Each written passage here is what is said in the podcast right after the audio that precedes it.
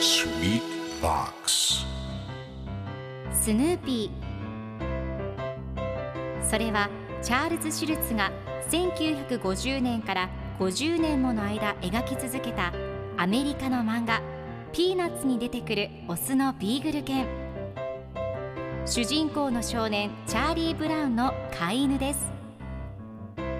気が弱くて自分に自信が持てないチャーリー・ブラウンをはじめいろんな個性を持つ子どもたちが繰り広げる人間模様に人生の哲学を感じるのは私だけでしょうか？Peanuts Dictionary.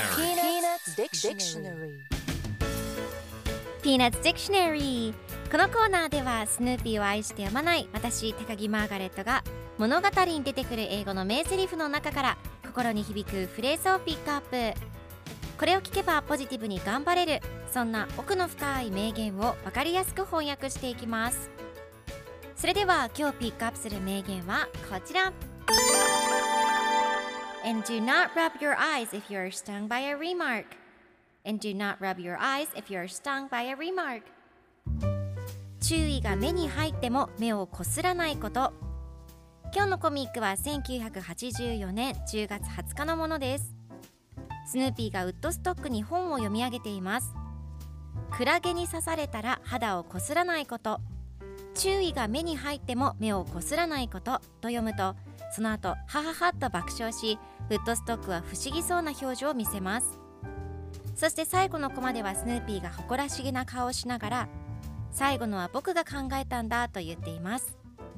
スヌーピーのジョークに皆さんも笑ってあげてくださいね。では今日のワンポイント英語はこちら。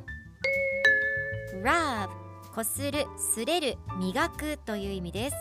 今回のコミックでは Do not rub your eyes if you are stung by a remark と出てくるので注意が目に入っても目をこすらないことという意味になります。では rub の例文2つ紹介するとまず1つ目。彼女はタオルで顔をこすった。She rubbed her face with a towel.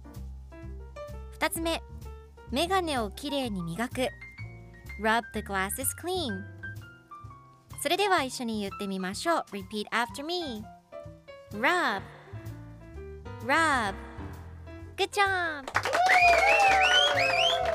皆さんもぜひ rub 使ってみてくださいということで今日の名言は And do not rub your eyes if you're stung by a remark でした Peanuts Dictionary Peanuts Dictionary.